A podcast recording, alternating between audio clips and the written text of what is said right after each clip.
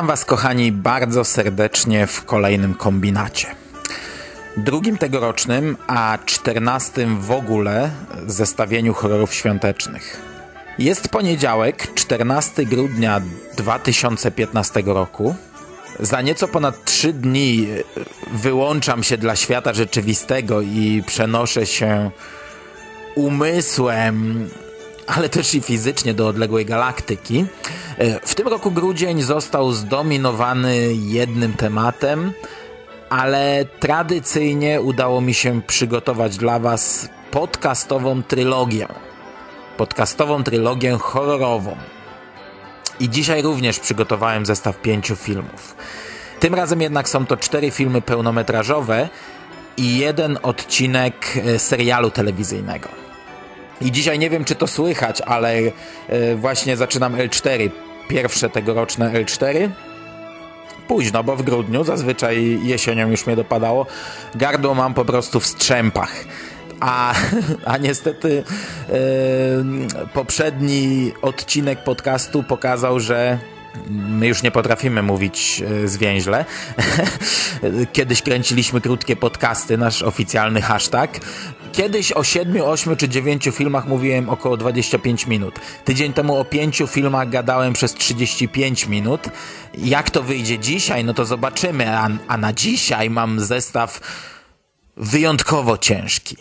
A zaczynamy z najniższego pułapu.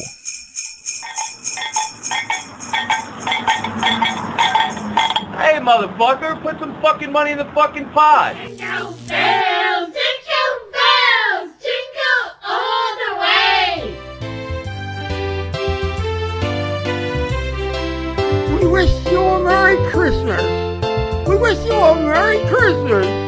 We wish you a Merry Christmas and a Happy New Year. Good tidings we bring Good New Year. Oh, bring us a Merry morning. Oh, bring us a Merry morning. Oh, bring us a piggy pudding and a cup of cheer. Zaczynamy od filmu, którego ja przez kilka lat naszukałem się i ostatecznie kupiłem go na DVD. I po prostu jak pomyślę sobie, że wydałem na to moje ciężko zarobione pieniądze, to robi mi się słabo. Jak sobie pomyślę, że mogłem kupić no, no cokolwiek innego. Płytę kupiłem przed rokiem, więc już nie pamiętam ile mnie ona kosztowała i, i choć tyle dobrego w tym wszystkim, ale na bank była to kwota dwucyfrowa. A film Slaughter Klaus z 2011 roku to jest oficjalnie najgorszy film, jaki przyszło mi tutaj omawiać. Moja misja dobiegła końca. Nie wierzę. Nie wierzę, że jeszcze kiedyś uda mi się trafić na coś gorszego. Na IMDB ten film ma ocenę 2,7 przy zawrotnej liczbie dziewięciu oceniających widzów. Jestem dziesiątą osobą na świecie, która obejrzała ten film. Slaughter Klaus y, to jest w pewnym sensie antologia przedstawiająca nam kilka historii, a tak naprawdę to jest po prostu ciąg niepowiązanych ze sobą scen, w których święty Mikołaj i elf zabijają kolejne niepowiązane ze sobą osoby. Tutaj już na starcie widać, że, że to jest jakoś chałupnicza. Charakteryzacja polega na przyklejeniu kilku plastikowych rzeczy do twarzy. Uszu, nosów, e, na założeniu plastikowej maski. Elf przez cały film tylko śmieje się historycznie i, i to jest okrutnie męczące, bo, bo to jest zmontowane na zasadzie ofiara, śmiejący się elf. Ofiara, znów w ciszy, nic nie słychać, cięcie i znów elf się śmieje i, i, i, tak, i tak w koło Macieju. A, ale do montażu to jeszcze wrócę za chwilę. A, w zasadzie to, a w zasadzie nie, w zasadzie przejdę do niego już teraz, bo na temat fabuły ja nie mam nic więcej do dodania. Odkładając na bok całą absurdalność scenariusza, e, największym minusem tego filmu jest jego zerowa dynamika. Slaughter Klaus jest zrobiony na, na takiej zasadzie, jakby ktoś nagrał dużo materiału z kilku kamer, po czym w montażowni skleił cały ten materiał w jedno, skleił go bez wyrzucania czegokolwiek. Gdy ginie ofiara, to jest pokazane wielokrotnie z różnych ujęć, a czasami, czasami z tego samego ujęcia też po kilka razy, właśnie włącznie z dublami. Przykładowo Mikołaj rozwala głowę manekina robiącego za ofiarę, o czym więcej za chwilę i widzimy to chyba ze trzy razy, kręcone z tego samego ujęcia, ale widać, że jest to kręcone kilka razy, więc są to duble, bo za każdym razem e, ten manekin rozpada się inaczej. I to wszystko zostało wrzucone. Raz, dwa, trzy, jedno po drugim. Serio, to jest zrobione na zasadzie y, mamy cztery duble, trzeba wyrzucić trzy i zostawić najlepszy. No ale przecież szkoda coś wyrzucać. Wszystkie są fajne, dajmy wszystkie, jeden po drugim. I to są czasami trzy duble ujęcia, a czasami jest ich pięć, czasami siedem. Y, Nie wiem, nie liczyłem. Zajęty byłem masowaniem skroni i klepaniem się po czole. Jest scena, kiedy jedna bohaterka wymiotuje do zlewu, no i doskonale widać, że mąż trzyma jej przy twarzy wąż, z którego lecą te wymiociny. On tam niby udaje, że ją podtrzymuje, no ale podtrzymuje ją tak ręką przy policzku. I to jest mniej więcej dwuminutowa scena wymiotowania. Kobieta żyga przez dwie minuty filmu. Różne ujęcia, e, powtórki i tak dalej. Wszystko sklejone w jedną scenę. W innej scenie dzieciak spada ze schodów i robi to kuźwa chyba naście razy. To jest spadanie zwykłe, to jest spadanie na przyspieszonych obrotach, bo w rzeczywistości było to kręcone na zasadzie takiej, że dzieciak zsuwał się powoli, a potem dodano dynamiki, a potem zepsuto tę dynamikę, rozciągając scenę w nieskończoność. I tutaj jest masa takich rzeczy, które, które nawet miałyby swój urok. No bo takie puszczenie sceny na przyspieszonych obrotach, masa ujęć kręconych od tyłu i puszczanych odwrotnie. Twórcy nawet nie silą się, by kryć się z podstawianiem manekina w miejscu ofiar. Serio, to jest zrobione tak jak w Benny Hillu. To jest tak jak w Benny Hillu. W jednej scenie mamy człowieka, a po cięciu siedzi kukła. I, I to wszystko miałoby swój urok. To wszystko miałoby swój kiczowaty urok, gdyby było potem tak jak trzeba zmontowane. Gdyby ten film miał jakąś dynamikę. A tutaj nie tylko sceny morderstw są tak rozciągnięte. Dialogi między bohaterami to jest koszmar. T takie sceny wyglądają tak, że przez dwie sekundy widzimy twarz jednego bohatera. On, on wiecie, patrzy w kamerę i, i czeka chyba, aż mu kamerzysta pomacha ręką, że już może mówić. Wtedy on wypowiada swoje zdanie, to, to, to nawet jeden wyraz jest. On na przykład mówi cześć i, i znów przez dwie sekundy widzimy jego twarz, cięcie, zmiana ujęcia na rozmówcę y, tego drugiego, dwie sekundy ciszy, jednozdaniowa odpowiedź, cześć i znów dwie sekundy ciszy, zmiana. I to wszystko powtórzone ze 20 razy. I sobie teraz wyobraźcie taki dialog. No normalnie można iść na kibel. Można iść sobie zrobić dwójeczkę i jak, jak zrobimy tę dwójeczkę, to wrócić, a oni będą nadal rozmawiać. A dialog oczywiście będzie o niczym. O ile będziemy mieli szczęście, no to już przejdą do konkretów, ale ten dialog będzie o niczym, więc tutaj nie ma konkretów. A, a co jest jeszcze dobre, gdy, gdy potrzebna jest scena zawieszenia podczas takiego dialogu. No jeden bohater coś mówi i mamy chwilę, chwilę taką, wiecie. Mm, I zamiast w tym momencie powiedzmy przez, nie wiem, ułamek sekundy pokazywać obu rozmówców, to jest to zrobione na zasadzie takiej, że ten nasz bohater coś mówi, e, cięcie, kamera w drugiego bohatera, 5 sekund ciszy, on nic nie robi, on po prostu tak stoi i patrzy w kamerę, cięcie, kamera na drugiego, na, na tego pierwszego, co powiedział, kolejne 5 sekund ciszy, kolejna scena, podczas której y, bohater stoi i patrzy w ekran, cięcie, znów na tamtego, znów tu, dwie sekundy i on coś wypowiada. No to, to poważnie tak to jest zrobione, no poważnie.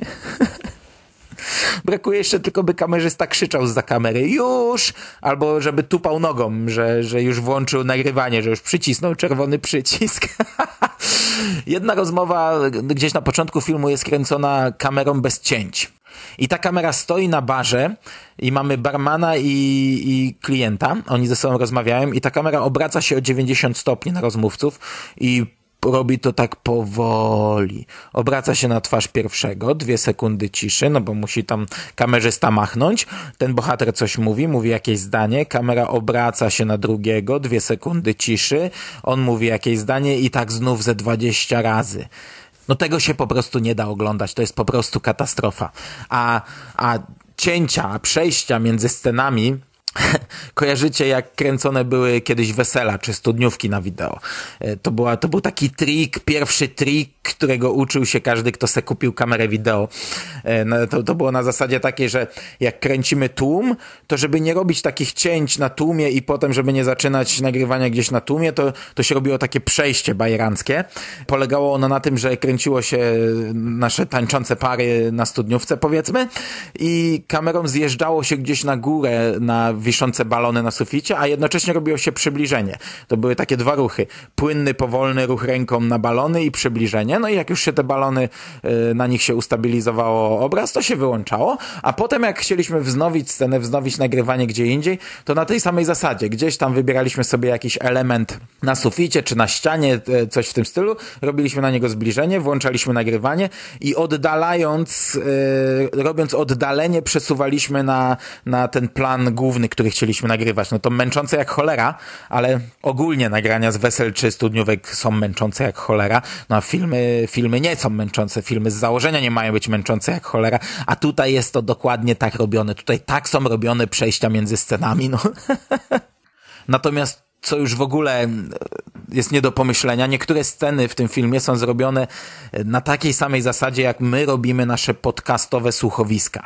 Tylko, że są zrobione dużo gorzej. No bo my nasze podcastowe słuchowiska robimy na takiej zasadzie, że mamy scenariusz i my nie, nie prowadzimy ze sobą dyskusji, nie nagrywamy tego na żywo. Każdy nagrywa swoje kwestie w domu, nie słysząc odpowiedzi. No każdy mówi swoje, a potem jedna osoba zbiera to wszystko i to wszystko skleja i montuje.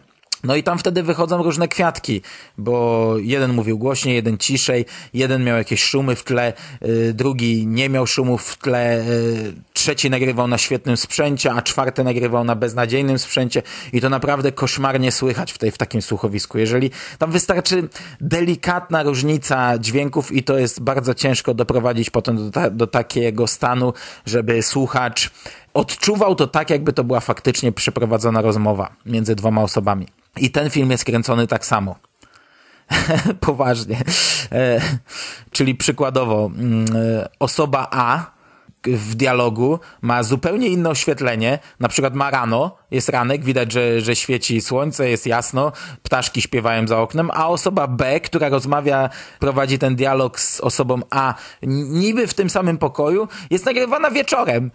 Nie ma szumów w tle i w ogóle jest czyste, jakieś czyste tło całe. I, i to, to jest rozmowa na tej samej zasadzie, jak tutaj przed chwilą przedstawiłem, czyli te dwie sekundy ciszy, zdanie, dwie sekundy ciszy, cięcie, drugi bohater. Przy czym jeden bohater mówi w dzień, drugi wieczorem, jeden ma szum w tle i to taki naprawdę mocno wyczuwalny, drugi nie, więc słychać te cięcia po prostu. To jest zrobione koszmarnie. To tak wali po oczach i uszach, że tego się po prostu nie da oglądać i słuchać.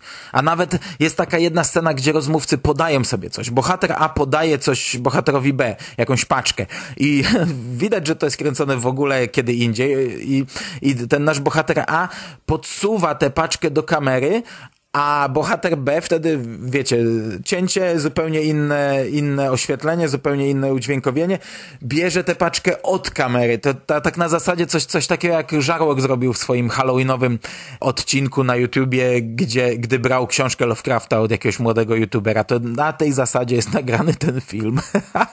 Albo na przykład coś takiego. Bohater A mówi coś mega śmiesznego, jest cięcie, zmiana ujęcia, chwila ciszy i potem y, sztuczny śmiech jednego z rozmówców. Takie wiecie, ha, ha, ha, ha, ha, ha, ha, ha, ha. Cięcie, y, przechodzimy na bohatera A, Pięć minut ciszy, nie słychać śmiechu, y, zmiana ujęcia na bohatera B i kontynuacja tego śmiechu. I, I znów cięcie, zmiana na A, on mówi jedno zdanie, zmiana na B i znów kontynuacja śmiechu. Tego śmiechu nie słychać w momencie, gdy widzimy drugiego rozmówcę. Nie wiem, czy to jest jasne, to co ja tutaj powiedziałem, bo już naprawdę się motam i, i bez sensu za długo o tym filmie mówię. Ten film trwa 74 minuty.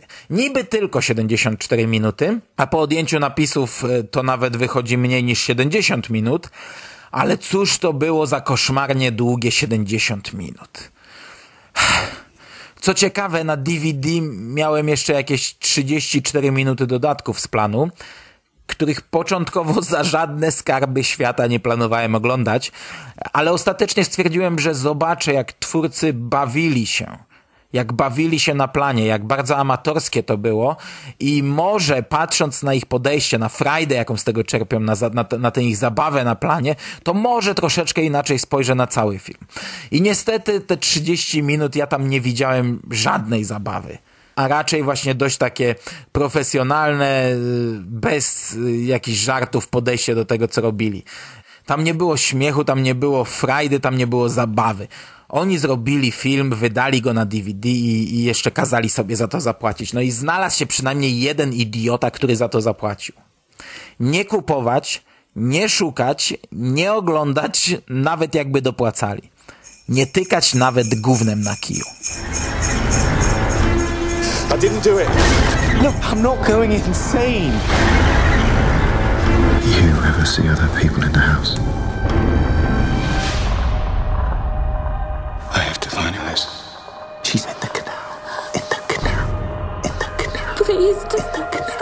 Stop it. Just say you didn't do it. You think I'm having a nervous breakdown? Oh, maybe I am.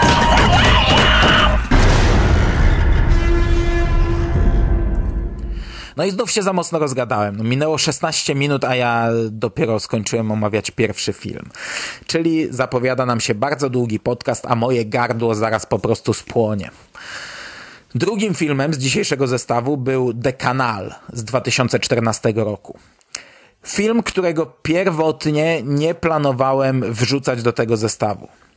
Przed tygodniem na zakończenie podcastu powiedziałem, że kolejny zestaw będzie pozbawiony filmów, nazwijmy to normalnych, tych z wyższej półki. I taki był pierwotny plan. Tylko, że ten plan bardzo szybko uległ zmianie. Ten plan uległ zmianie po obejrzeniu Slaughter Klaus, e, gdzie po prostu miałem dość. Miałem dość e, filmów na tym poziomie i stwierdziłem, że póki mogę pozwolić sobie na na to, by czymś normalnym przecinać ten maraton kiczu i absurdu, no to będę to robił. Kanał już jakiś czas temu polecił mi Szymas z nawiedzonego podcastu z Necropolitanu.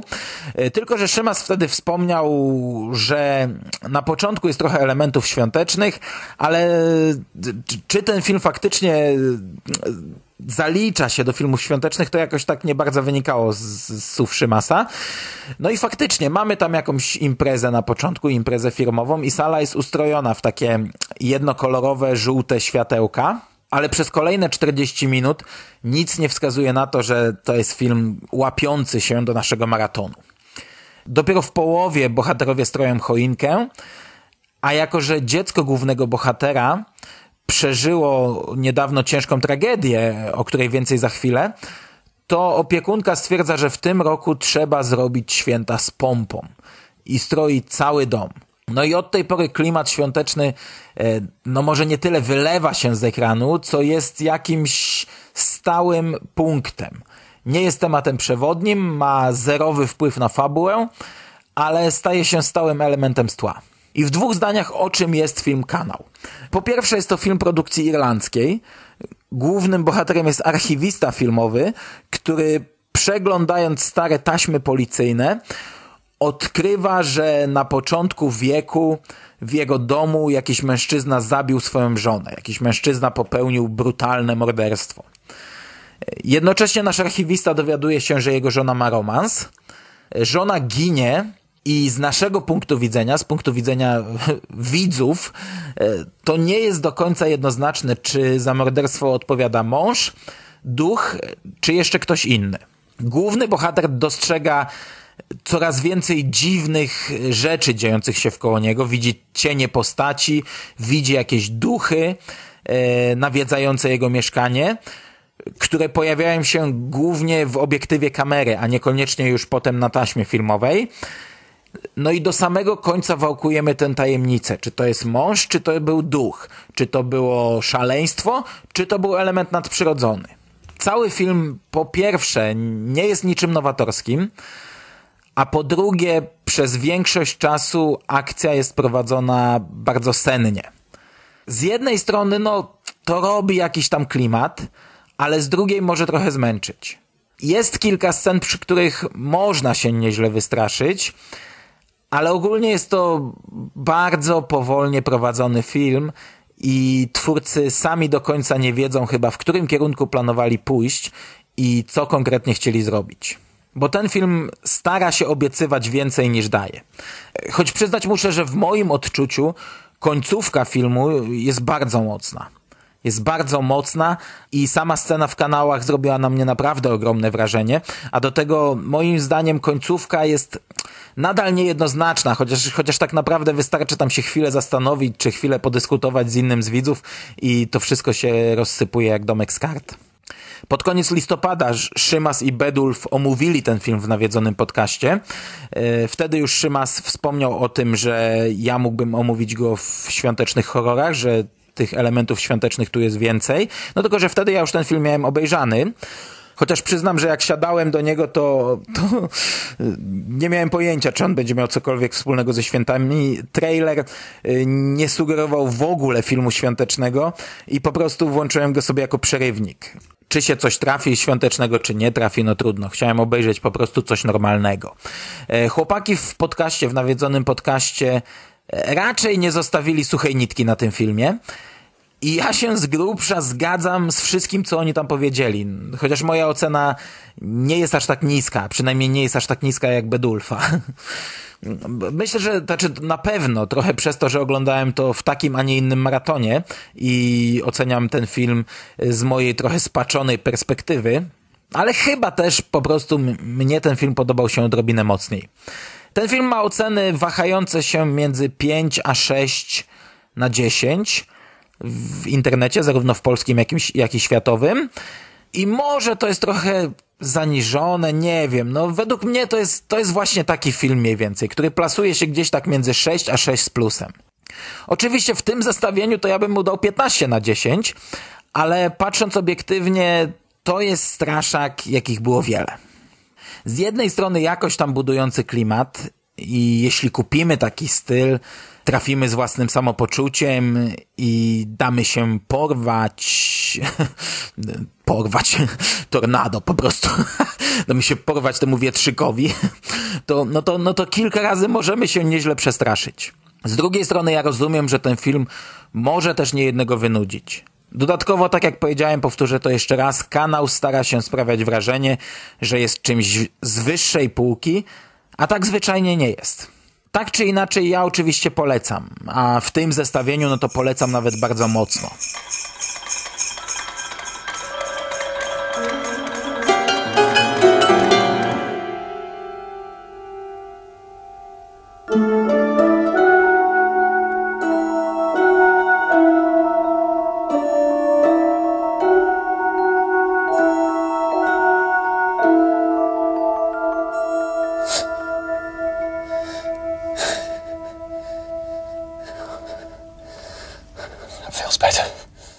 Kolejnym tytułem yy, wreszcie powracamy do tradycji omawiania świątecznych epizodów seriali.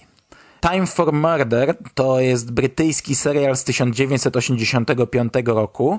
Powstał jeden sześcioodcinkowy sezon, a omawiany dziś odcinek The 13 Day of Christmas był właśnie ostatnim szóstym epizodem i został wyemitowany 14 grudnia 1985 roku. I to jest serial bardzo podobny do Dead of Night z 1972 roku, którego z kolei pierwszy odcinek omawiałem w 2013 roku, w siódmej części świątecznych horrorów. Motam się. Jest to serial podobny pod względem realizacji. I mam wrażenie, że pod tym kątem ten serial bardzo spodobałby się naszemu żarłokowi. Ale ja nie będę miał jakoś szalenie dużo do powiedzenia na jego temat. To jest stary serial brytyjski, czyli zrobiony został na zasadzie teatru telewizyjnego. Lokacje ograniczają się do jednego mieszkania i grupa ludzi rozmawia ze sobą. Ludzie siedzą w salonie przy stole i rozmawiają, stoją w korytarzu i rozmawiają, siedzą w pokoju i rozmawiają. Oczywiście w międzyczasie gdzieś tam jedna osoba zabija kilka innych, ale potem na ten temat oni rozmawiają. I tak 50 minut. Jest rodzina, matka, ojciec, córka i syn. Syn ma problemy umysłowe, słyszy swój własny głos w głowie, który podpowiada mu różne niestworzone rzeczy. Chłopak ma urojenia, zaczyna zabijać kolejnych członków rodziny, A w finale dochodzimy do twistu, w którym dowiadujemy się nieco więcej na temat jego historii. I to wszystko. Ja nie mam jakichś większych zarzutów, poza tym, że się po prostu trochę wynudziłem. Wspomniany Dead of Night powstał 12 lat wcześniej, też został zrobiony na zasadzie teatru telewizyjnego, ale przedstawił nam dużo ciekawszą i bardziej satysfakcjonującą historię. Time for Murder, The 13 Day of Christmas w moim odczuciu ma niewiele do zaoferowania. Klimat świąteczny jest, w porównaniu z kupami, które tutaj omawiam w tych zestawieniach, no to to jest bardzo dobra produkcja, ale mnie to zwyczajnie nie porwało. I jest mi raczej obojętne, także ani nie polecam, ani nie odradzam.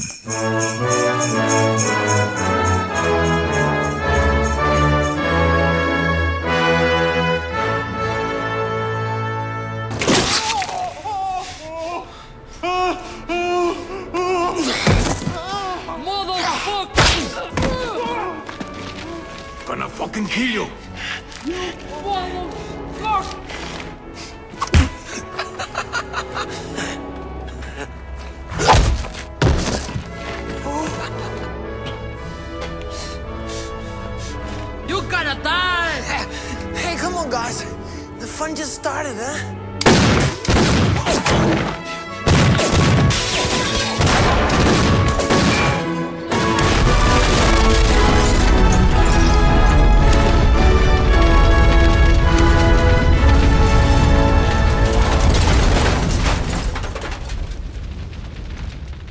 Okej, teraz mamy film, do którego ja nie mam nawet przerywnika, dlatego tutaj wrzucę jakieś dzwoneczki, tylko pewnie i może jakąś kolendę. E, No bo w necie nie ma trailera tego filmu. I, I nie ma też tak naprawdę jakiegoś sensownego fragmentu, poza jedną strasznie kiczowatą scenką na YouTubie. Nie ma żadnej muzyki, e, nie ma nic. A kolejnym filmem jest One Hell of a Christmas z 2002 roku. Jest to horror produkcji duńskiej. Y, Kupiłem go sobie przed rokiem na DVD. Z tego co pamiętam, był to jeden z tańszych zakupów świątecznych, więc nawet to aż tak nie boli. Mówią w nim w języku angielskim, no więc rewelacja. Ocena na IMDb to jest 3,3 na 10 przy aż 235 oceniających. Ja przyznam, no, że nie bawiłem się na nim tak źle. Przy czym wyżej oczywiście bym go nie ocenił. Ogólnie to jest tak. Okładki filmu, ten klip na YouTube, yy, no i to, to wszystko, no to to wszystko wygląda koszmarnie. Także do tego filmu absolutnie nic nie zachęca. I, I dlatego też ja się zbierałem do niego od roku, no bo miałem go rok temu w rozpisce na ostatni podcast, ale rozchorowałem się i gdy tylko patrzałem na tę okładkę, no to robiłem się jeszcze bardziej chory i, i robiło mi się po prostu źle i, i czułem się koszmarnie i czułem się jeszcze gorzej. No i, no i tak oto ten film wyleciał z zeszłorocznej rozpiski i tak oto trafił on do tegorocznej rozpiski. E, One Hell of a Christmas jest historią mężczyzny imieniem Carlitos, który wychodzi z więzienia, postanawia już nigdy do niego nie trafić, od tej pory chce być dobrym ojcem dla swojego syna, kupuje mu stos prezentów, wielkie maskotki, ale zanim spotka się ze swoim synem przed świątecznym spotkaniem z rodziną, spotyka się z dawnym kumplem. Kumplem, który wszedł w posiadanie magicznego paznokcia. Cały prolog filmu pokazuje nam pewnego bogacza, który kupuje od kogoś magiczny paznokieć. Płaci za niego kupę siana, a gdy widzimy go po raz drugi, gdy spotykamy się z tym bogaczem po raz drugi, już jakiś czas później, e, no to on tam opowiada, co to, co to on nie potrafi zrobić dzięki temu paznokciowi, ilu kobiet nie potrafi zaspokoić i tak dalej, i tak dalej. No ale gdy go spotykamy, to chwilę później właśnie jest on zabijany, jest on pozbawiany głowy przez właściciela paznokcia, który pojawił się w jego, w jego domu i przyszedł po swoją własność. No a w tym momencie w jego domu jest też Mike, czyli właśnie ten przyjaciel Carlitosa. I w całym tym zamieszaniu, gdy ten właściciel paznokcia odrywa głowę tego bogacza, no to Mike zabiera ten naszyjnik i ucieka, bo oni ten paznokieć noszą na takim sznurku na szyi. No i okazuje się, że ten paznokieć po pierwsze, gdy się nim pokręci, to zaczyna w taki magiczny sposób dymić, a po drugie wykrusza się wtedy z niego coś, jakiś czarny proszek i jak się to zajara, to, to ma się najlepsze wizje na świecie i jest się w ogóle wtedy niepokonanym. Się leje po ryjach, kogo popadnie, można bzykać przez całą noc i, i tak dalej, i tak dalej. Ale, ale... Są to o tyle niebezpieczne wizje, i, i ogólnie o tyle niebezpiecznie wtedy się człowiek zachowuje, no że można kogoś zabić. I jak łatwo się domyślić, nasi bohaterowie zabijają prostytutkę podczas wspólnej orgii. Yy, Znaczy, łatwo się domyślić, że kogoś zabijają. Niekoniecznie, że jest to prostytutka podczas wspólnej orgii. Yy, No, ale zabijają ją, zakupują ją w ogródku, ale Znów ale. Jak się potem okazuje, dym, który wydobywa się z tego paznokcia, gdy się nim pokręci, to jest taka magiczna mgiełka, która lata po całym pomieszczeniu i ożywia wszystko w koło. Gdy wyniknie w coś, no to to coś ożywa, jak demon. I zostaje zamienione w krwiożerczą bestię. No i na skutek tego nasz Carlitos e, walczy z różnymi zombiakami, walczy z kowbojem wychodzącym z plakatu, z wielkim pluszowym wilkiem, którego kupił dla swojego syna, walczy z maskotką świętego Mikołaja i tak dalej. I os- ostatecznie, ostatecznie po swój paznokieć przychodzi właściciel, My wraz z bohaterami trafiamy do piekła, no i tam jeszcze się kilka rzeczy wydarzy, ale to tak naprawdę jest z grubsza koniec. to naprawdę ten film jest o tym. Klimat świąteczny niby jest. Elementów świątecznych w tle jest całkiem sporo, a, ale ten film, ten cały film jest, jest szary, smutny, brudny i, i nieprzyjemny. I, i, no i to średnio wprowadza widza w nastrój świąteczny. Sam film natomiast, no, jakby to źle nie zabrzmiało, to on jakoś szczególnie mnie nie wymęczył. da się go obejrzeć.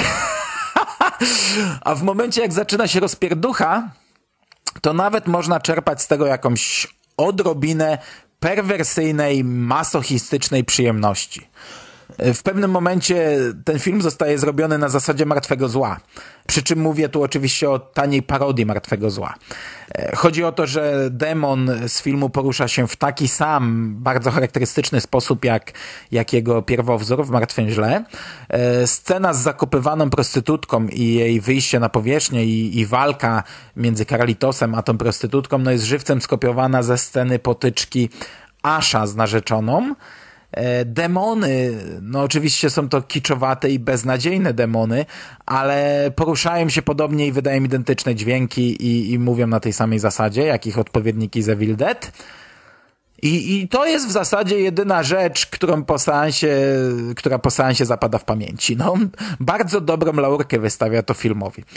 Po- seansie zapamiętałem, że w kilku scenach kopiował Evil Dead. Podsumowując, nie kupujcie. Szkoda pieniędzy. Dużo sobie nie życzą, ale i tak szkoda.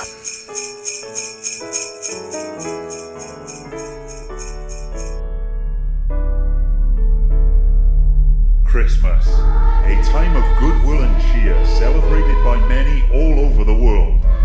But as Santa delivers presents to all of the good girls and boys, there is an all but forgotten tale of the Yule Lord Krampus.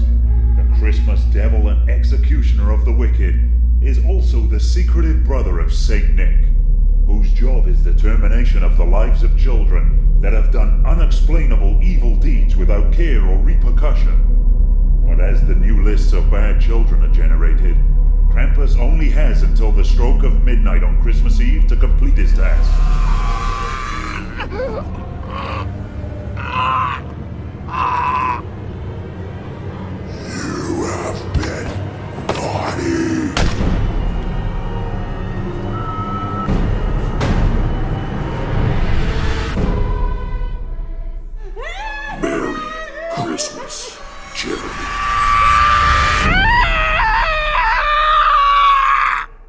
I na sam koniec, e, podobnie jak przed tygodniem, zostawiłem sobie Krampusa. Ponownie nie jest to wyświetlane obecnie w kinach Krampus. E, Ja już tego kinowego widziałem i więcej o nim powiem za tydzień w kombinacie, a jeszcze więcej za dwa tygodnie w nawiedzonym podcaście.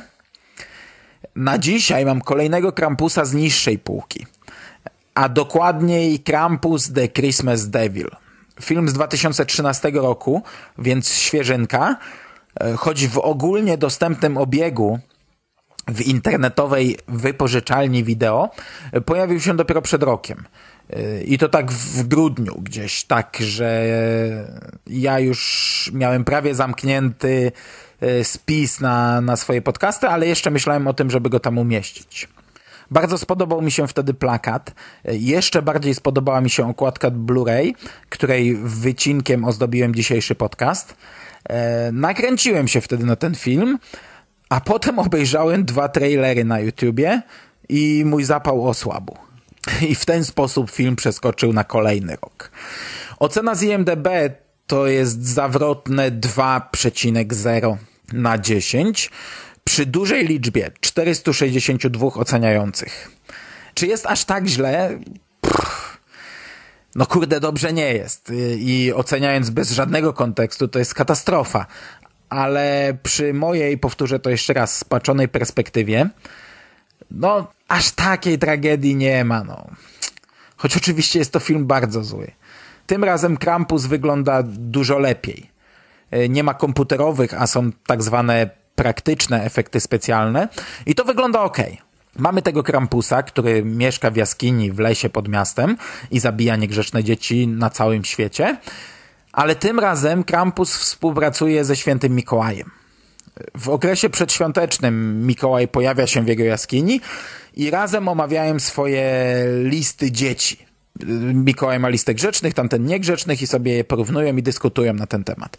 Mikołaj mówi mu przykładowo, że ten i ten dzieciak ma najwyższy priorytet na liście niegrzecznych i trzeba go zabić w pierwszej kolejności, najlepiej od zaraz.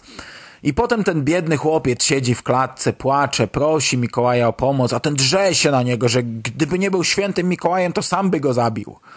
Głównym bohaterem jest policjant, który za dzieciaka znajdował się na liście Krampusa, na liście niegrzecznych. Zresztą wylądował on w jego worku, yy, a worek wylądował w przerębli, ale chłopak jakoś wydostał się spod lodu i wrócił do domu. Natomiast Krampus zdążył już go wykreślić z tej listy i nie zauważył, że jego nazwisko powróciło na nią, że, że to wykreślenie w taki magiczny sposób zniknęło. Policjant ma traumę, wie więcej niż inni, organizuje polowania na Krampusa e, ze swoim oddziałem komandosów i tak dalej.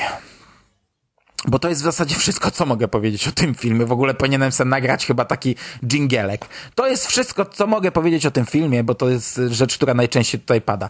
E i to jest bardzo krótka produkcja. Kolejne zdanie często powtarzające się. Godzina 20, z czego pierwsze 8-9 minut to jest intro. Intro i czołówka, bardzo tandetna czołówka.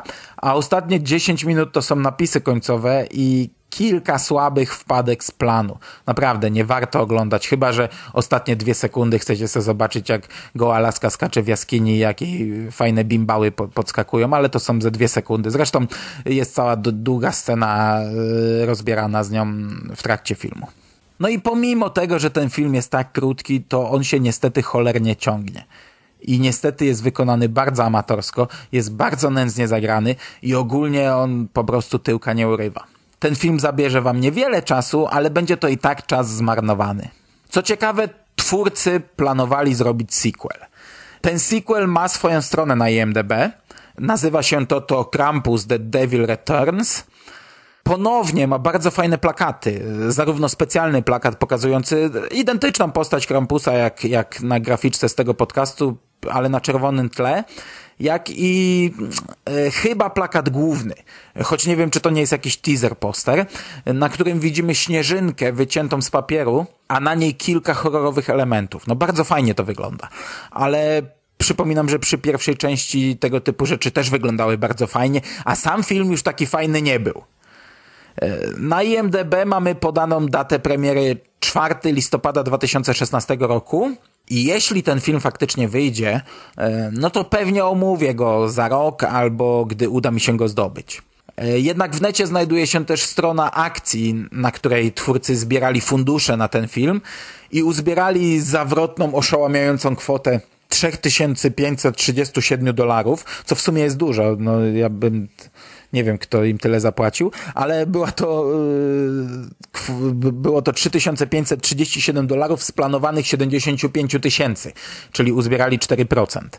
Yy, Nie mam pojęcia, czy niepowodzenie akcji wpłynie na to, że film ostatecznie nie powstanie, bo tak naprawdę szukając yy, tego typu filmów po internecie, to, to znajduje się bardzo dużo, trafiam bardzo często na takie zapomniane akcje, nieudane akcje, które zakończyły się niepowodzeniem i kasacją jakiegoś filmu. No ale tutaj mam przeczucie, że jednak oni nas uraczą tą kontynuacją. No nic, poczekamy, zobaczymy. E, Ja na pewno obejrzę, e, choć już teraz w ciemno mogę, mogę odradzić. Już teraz w ciemno mogę powiedzieć, że nie polecam.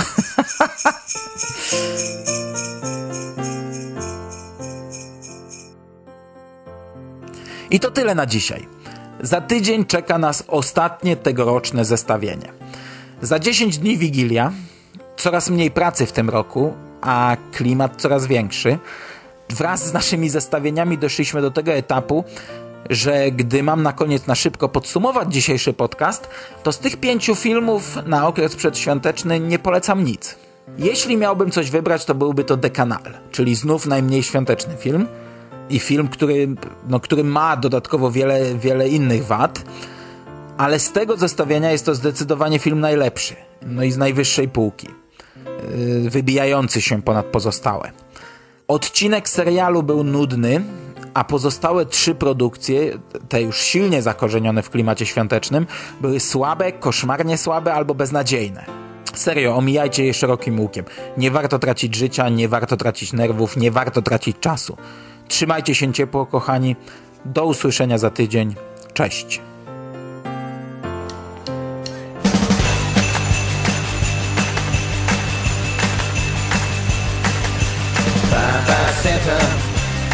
Santa bye bye. Bye bye Santa, I ain't gonna cry. You kill my gramps and you try to kill me. I hope your sleigh goes down in the sea. Bye bye Santa, Santa bye bye. Bye bye Santa, I know it's too bad.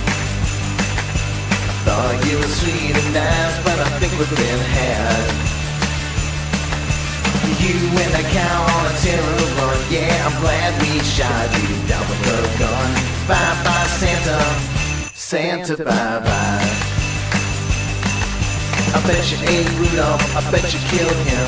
I bet you tore Dasher up limb by limb. I just have a question, I just can't see why you gotta be so mean to me.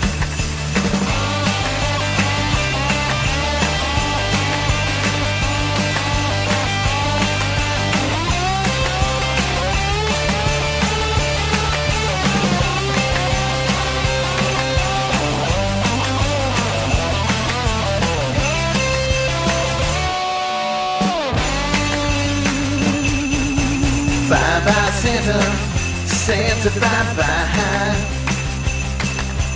Bye bye Santa, I ain't gonna cry. You kill my gramps and you try to kill me. I hope your sleigh goes down in the sea. Bye bye Santa, Santa bye bye.